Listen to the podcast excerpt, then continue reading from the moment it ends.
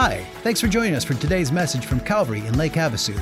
Calvary exists to lead people to a life changing relationship with Jesus Christ. We hope today's message provides practical guidance to help you deepen your relationship with God. To follow along with the life notes, you can download them at calvaryaz.com forward slash life notes. Now, let's hear from the pastor.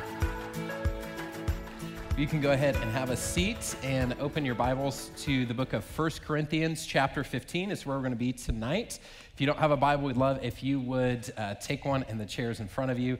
Uh, open up to page 1142. And while you're doing that, I want to do a little shout out to our Parker campus. It's been a little while since we've been there. Uh, I've been there via video with you guys, so good to have you with us. You can go to the back table and grab a Bible if you'd like to. And uh, the good news is that soon uh, you'll be able to reach under the chair in front of you and grab a Bible in a chair that's far more comfortable than what you're using right now because that building is coming along. It's getting close, and we're excited and uh, looking forward to opening that campus down there.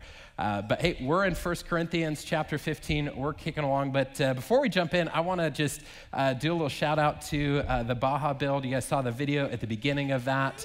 And uh, it was an awesome trip, and you guys got a little sample of that. And uh, I want to thank John. He's one of our uh, trip attendees. He put that video together for us. And um, just an awesome trip. Uh, we'll be going back April 12th through 14th. If you want to, like, if you saw that and you're like, hey, I want to be a part of that, uh, that's our, our tentative dates for our next trip, April 12th through 14th. We'll have signups and all that stuff available shortly. But um, that, those trips are so powerful. We've done a couple of them so far, and, and they're so powerful just seeing what God can do in a short amount of time, but also seeing just what it can do for us as people uh, to grow in gratitude. And uh, I remember, uh, or want to share this moment uh, where Saturday, after we had kind of got all the walls up, the roof was up, the house structure was there, uh, we're sitting around back at the, the host homes and we're talking to our project leader down there who's with the, the Baja Bound organization who's leading uh, on the ground for us there. And she's got us in a circle and she goes around and says, Hey, what is your number one complaint about the house you live in right now? And I knew she was leading me right into an emotional bear trap because um, cause I'm like, I know what I've complained about in my house so many times. I've complained about the color of the carpet more times than I could count but I just helped build a home for someone who's been living on a dirt floor and now is incredibly grateful for this bare concrete floor that they get to walk on every day. And I've been complaining because the color of my carpet isn't the color that I like. But I stepped into that emotional bear trap I shared, or we kind of talked about the perspective and how perspective can help make us grateful for the things that we have, for what God has given us, for, for where we are. And really, perspective is a really powerful thing. And, and we're going to be talking a little bit about that tonight of just how perspective can help us see the things that are truly important. Because maybe it's uh, uh, the thing that helps us be grateful for the things we have in life, but it's also the thing that helps us identify what's really important. That's perspective. It's, it's the thing that helps us sort through the things that, that in the moment we see as really significant, but in a grand scheme don't matter at all. And we've probably all been at that place where, where we get really worked up about something and then later realize, hey, it really wasn't that big of a deal. Maybe you've had an argument with your spouse and realized later on, or maybe realized in the middle of the argument, that it really wasn't as important as you made it.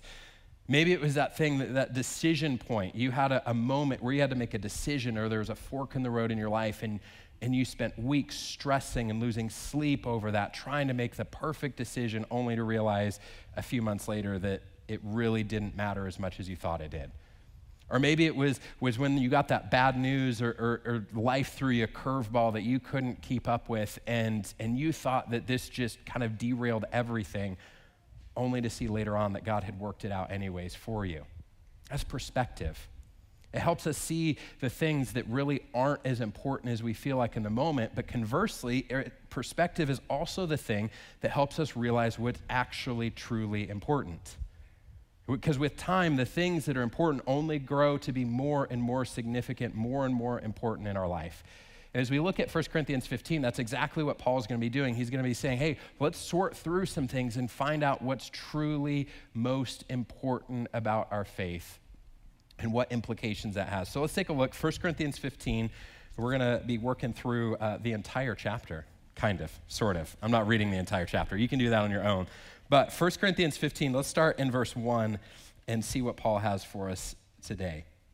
It says this Now I would remind you, brothers, of the gospel I preached to you, which you received, in which you stand, and by which you are being saved, if you hold fast to the word I preached to you, unless you believed in vain. For I delivered to you as of first importance what I also received that Christ died for our sins in accordance with Scriptures, that he was buried, that he was raised on the third day in accordance with the Scriptures, and that he appeared to Cephas, then to the twelve, then he appeared to more than 500 brothers at one time, most of whom are still alive, although some have fallen asleep. And then he appeared to James, then to the apostles. Last of all, as to one untimely born, he appeared also to me. For I am the least of the apostles, unworthy to be called an apostle, because I persecuted the church of God. But by the grace of God, I am what I am, and his grace towards me was not in vain. On the contrary, I worked harder than any of them. That was not I, but the grace of God that's with me. Whether then it was I or they, so we preach, and so you believed.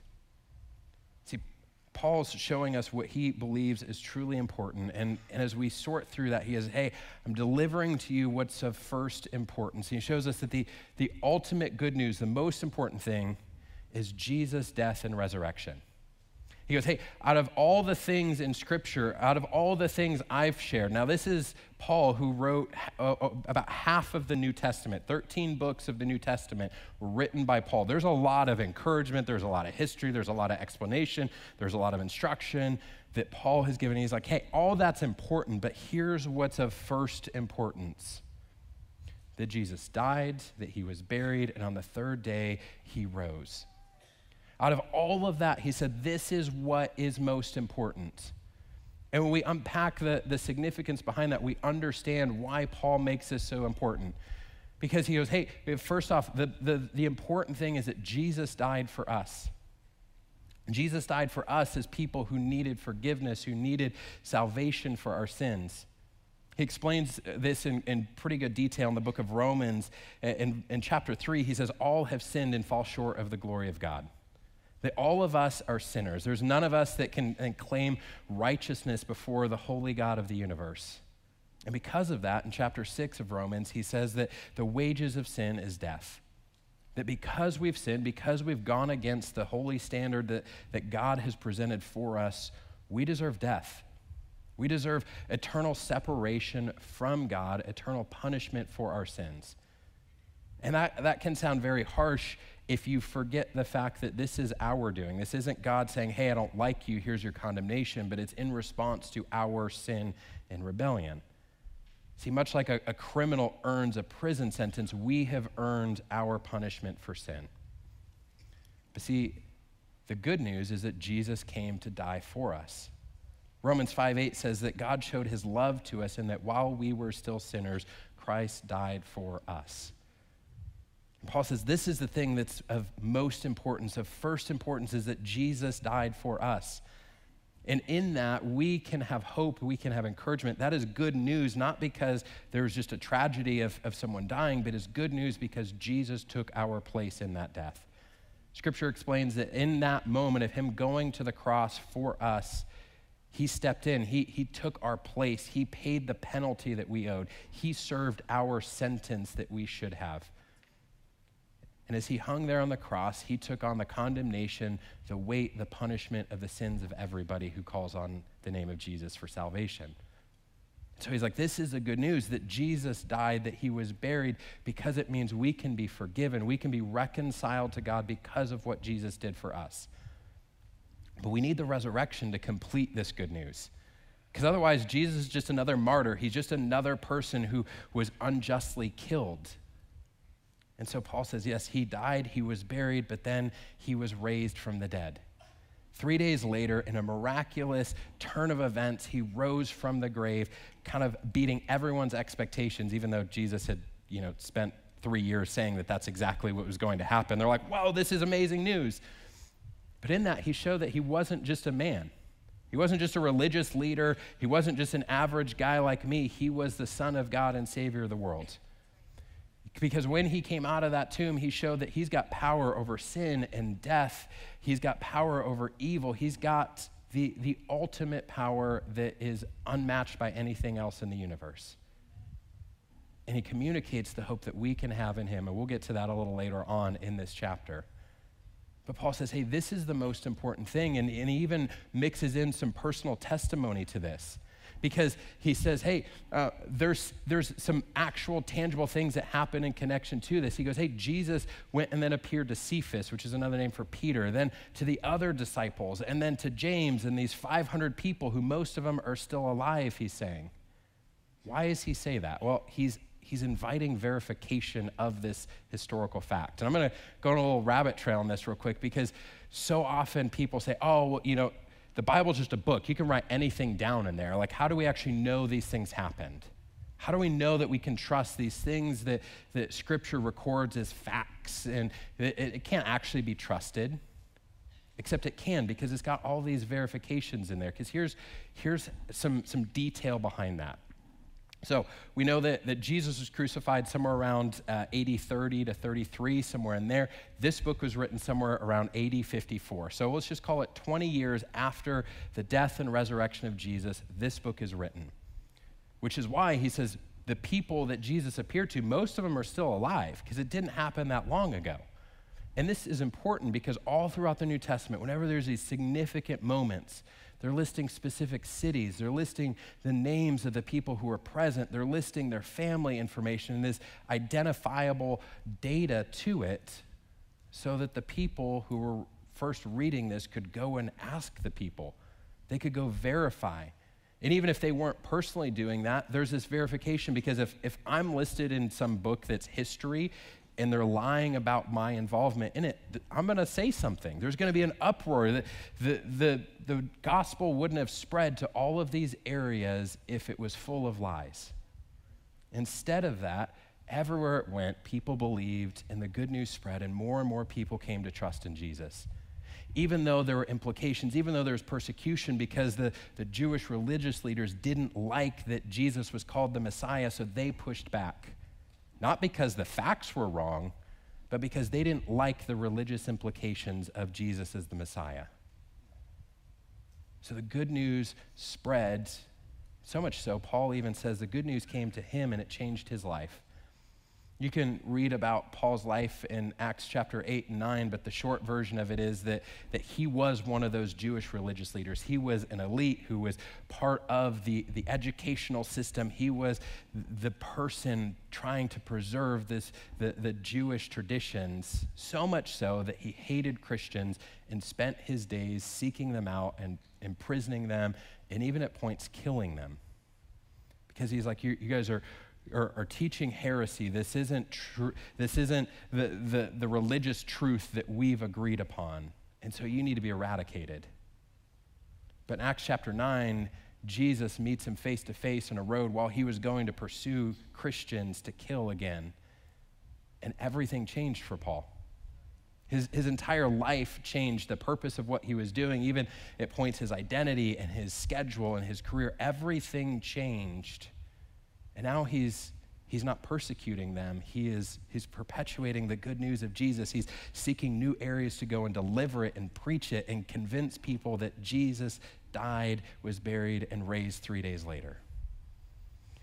But the people he's writing to have this disagreement about the resurrection. There, there's some, some concerns about it, was the resurrection real and what does that mean for us? Do we as people have a resurrection? There's a disagreement. So, Paul, as he continues, he kind of goes on a little rabbit trail. He's like, let's pretend for a minute the resurrection didn't happen and that we don't have a resurrection as people. So, let's keep reading verse 12. Let's see where he takes us. He says this Now, if Christ is proclaimed as raised from the dead, how can some of you say that there's no resurrection of the dead? But if there's no resurrection of the dead, then not even Christ has been raised.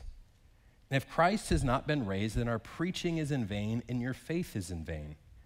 We're even found to be misrepresenting God because we testified about God that he raised Christ, whom he did not raise, if it's true that the dead are not raised. For if the dead are not raised, not even Christ has been raised. And if Christ has not been raised, your faith is futile and you are still in your sins. Then those also who have fallen asleep in Christ have perished. Catch this in verse 19. He says, If in Christ we have hope in this life only, we are of all people most to be pitied. See, Paul's saying, hey, if, if Christ is not raised, then nothing matters. He's like, let's pretend for a minute that this didn't happen. And if that's the case, none of this matters, he says. The, the, the things we've been studying and pursuing, the work we've been doing, the, the, the direction of our life is all pointless without that. He says, if, if Christ has not been raised, then what are we doing? He even calls it out in verse 17. He says, Your faith is futile and you're still in your sins. He's like, Hey, if Jesus didn't rise from the grave, everything that you've pursued with faith and your religious efforts and all your studying, it's all pointless and done nothing for your sins.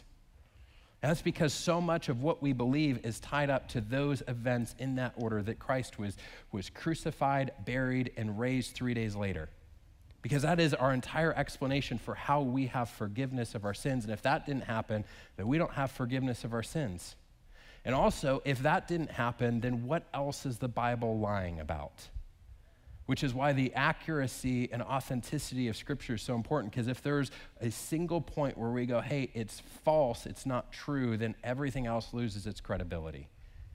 So Paul says, hey, it, it, it's, it's important because your faith is pointless without it but also our hope is, is empty and worthless without the resurrection of Jesus.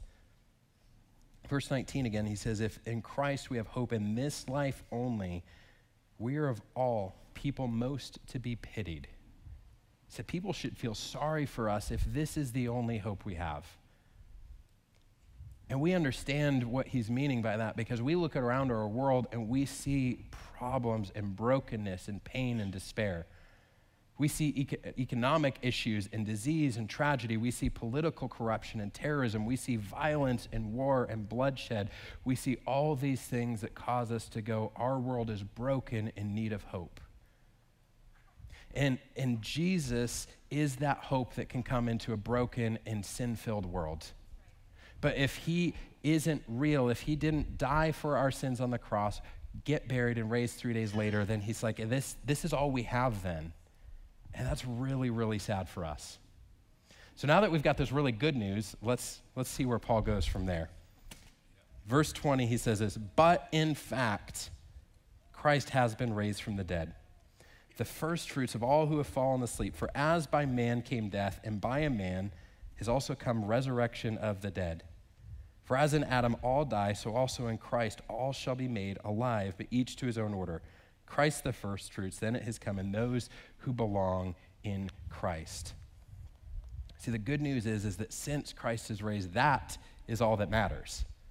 That is the pivot point for all of this that because Jesus did come out of that grave, he rose from the tomb three days after his crucifixion.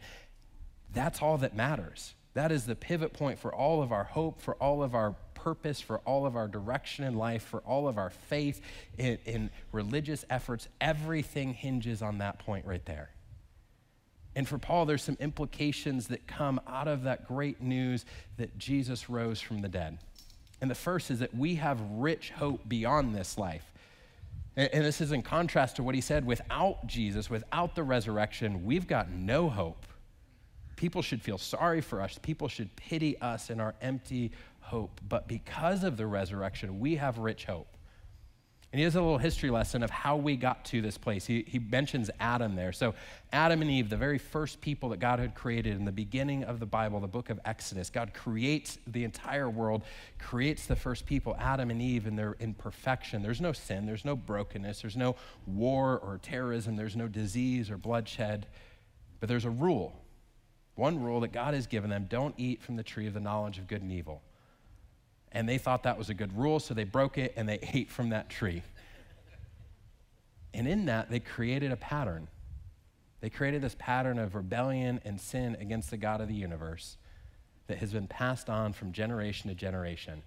You don't have to teach people to sin. You don't have to teach young ones how to rebel against their parents. They do it in, innately because it's part of our nature as broken and fallen people. But with that also came all of the brokenness of our world. And all throughout Scripture, you see this referred to that Adam, this first man, this, this, this person who created this pattern of sin and rebellion, brings all of this brokenness into life. But Jesus comes as the true and perfect Adam, the one who to undo what, what Adam had done, to do what Adam could not do Because Jesus comes as fully man and fully God, lives a perfect and sinless life. He didn't rebel against the commandments of God, even at those points of intense pain and sacrifice of going to the cross. But Jesus comes as that, that perfect, sinless person, but then died on the cross so that we could be forgiven to undo this condemnation that Adam passed down of death and brokenness. But with that also comes the hope of eternity. The, the hope that when, when we die here, that isn't the end of the road for us, but that we have a resurrection, a bodily resurrection. Our life is made new in eternity with God in heaven. That's the good news that Jesus came and explained to us. And that's the thing that gives us hope. It gives us hope beyond just this life here because this isn't everything for us. This isn't the end for us. And in those moments where we encounter the brokenness of our world, we can rejoice knowing that it gets better. That there is hope on the horizon for us who believe in Jesus and call him our Savior because there's a place with no brokenness, with no pain, with no disease, with no crying or, or cancer or war. It's simply rejoicing in perfection in union with our Savior. But the question is are we going to keep that perspective for our life? Are we going to, to have an eternal perspective? Are we going to revert to making this the most important thing? See, I think so often we make our life today and the things that we have, the responsibilities, the commitments we have, the most important thing in our life. And it shortchanges the hope that we can have in Jesus by not having that eternal perspective. See, it reminds me of, of Jesus in Matthew 6. He's speaking to this, and he says, Don't lay up for yourselves treasures on earth, where moth and rust destroy and thieves break in and steal. But lay up for yourselves treasures in heaven, where neither moths nor rust destroy, where thieves do not break in and steal. For where your treasure is, there your heart will be also. What's important to you? Is it the fleeting things here that, that can be destroyed or taken away, or is it investing in eternity by serving God with your life and investing in the eternity that you have with Him? Because the, the truth of Jesus and His resurrection brings rich hope beyond this life, but also shows that we have power in difficult times. Paul, in, in this section of 1 Corinthians, goes on to, to describe some of the difficulties he had in ministry and some of the challenges and some of the difficulties, but how, because of the truth of Jesus and his resurrection, he had hope, he had power to push through in those difficult moments. And this goes back to what we understand about salvation that what happens when we trust in Jesus. And what we understand is that, that when we place our faith in Jesus, when we believe he is the perfect Son of God and Savior of the world, that He died on a cross to pay for our sins and rose, and we go, hey, I believe that, and I'm committing to following Him, then the Holy Spirit, the third member of the Trinity, comes into our life, dwells with us. And the Holy Spirit acts as our helper, as our guide. He convicts us of sin. He, he gives us instruction and assistance, but also He brings the power of God to bear in our day to day life. The power of the one true living God, the God of the universe, is in each and every one of us who believe in Jesus. And in Romans 8, verse 11, it describes that that Holy Spirit who dwells in us, it's the, it, it brings the same power that rose Jesus from the dead. So the truth is that, that that power that resurrected Jesus from that tomb after three days is the same power that the Holy Spirit's bringing into our life every single day. So we don't have to navigate the tragedies under our own power. We don't have to navigate the difficulties and the pain and the brokenness of life with our own power because we've got the power of God in us. Which makes us wonder why do we so often try to do life on our own? Why do we question the, the authority of Scripture and why do we defend our rebellion against it? Why do we try and solve our problems without going to God? When the same power that rose Jesus from the dead is in us through the Holy Spirit. See, the resurrection gives us power in those difficult times, but also brings the good news that we have victory over fear. So I want you to look over or turn over or scroll over, however you're looking at it, to the end of chapter 15. Starting in verse 54, as Paul wraps up this thought, he says this he says, When the perishable puts on the imperishable and the mortal puts on immortality, then shall come to pass the saying that is written Death is swallowed up in victory. O death, where is your victory? O death, where is your sting? The sting of death is sin, and the power of sin is the law. But thanks be to God who gives us the victory through our Lord Jesus Christ. Therefore, my beloved brothers, be steadfast, and immovable, always abounding in the work of the Lord, knowing that in the Lord your labor is not in vain. See, Paul says, hey, the, the scariest thing, the thing that people fear the most, except for maybe public speaking, but the thing that, that people fear the most is death. And the truth of Jesus and his death and resurrection for us takes away all of the power of that fear. Because again, that's not the end for those of us who believe in Jesus. There's hope on the other side of that because of Jesus and his resurrection. His resurrection is that example that, hey, we have that same hope. We have that same promise that that is going to be us at the end of our life if we trust in Jesus as our Savior. And that gives so much power over the scariest thing that exists. Because I've sat with people as they're, they're, they're in their final moments of life and seen the hope that they're clinging to in Jesus. And how, as they're knowing that the end is near, they know it's okay because they're going to be with Jesus in eternity.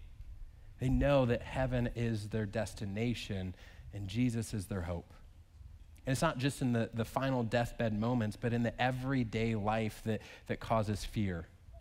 Wherever fear creeps in, if it's about our health and our safety, if it's about our comfort or our preferences, whatever fear creeps in, the hope of Jesus and his resurrection gives us power over that, gives us victory over that fear. But all this comes back to do you believe that this is true? Do you believe that Jesus was crucified for us?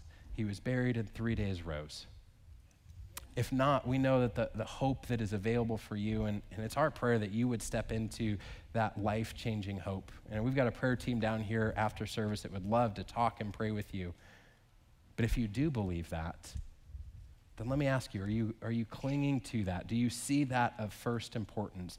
Are you allowing that to give you perspective? on what's important, on where you can have hope, on where you can have power, on what gives you victory in your life, because the resurrection of Jesus is the most important thing.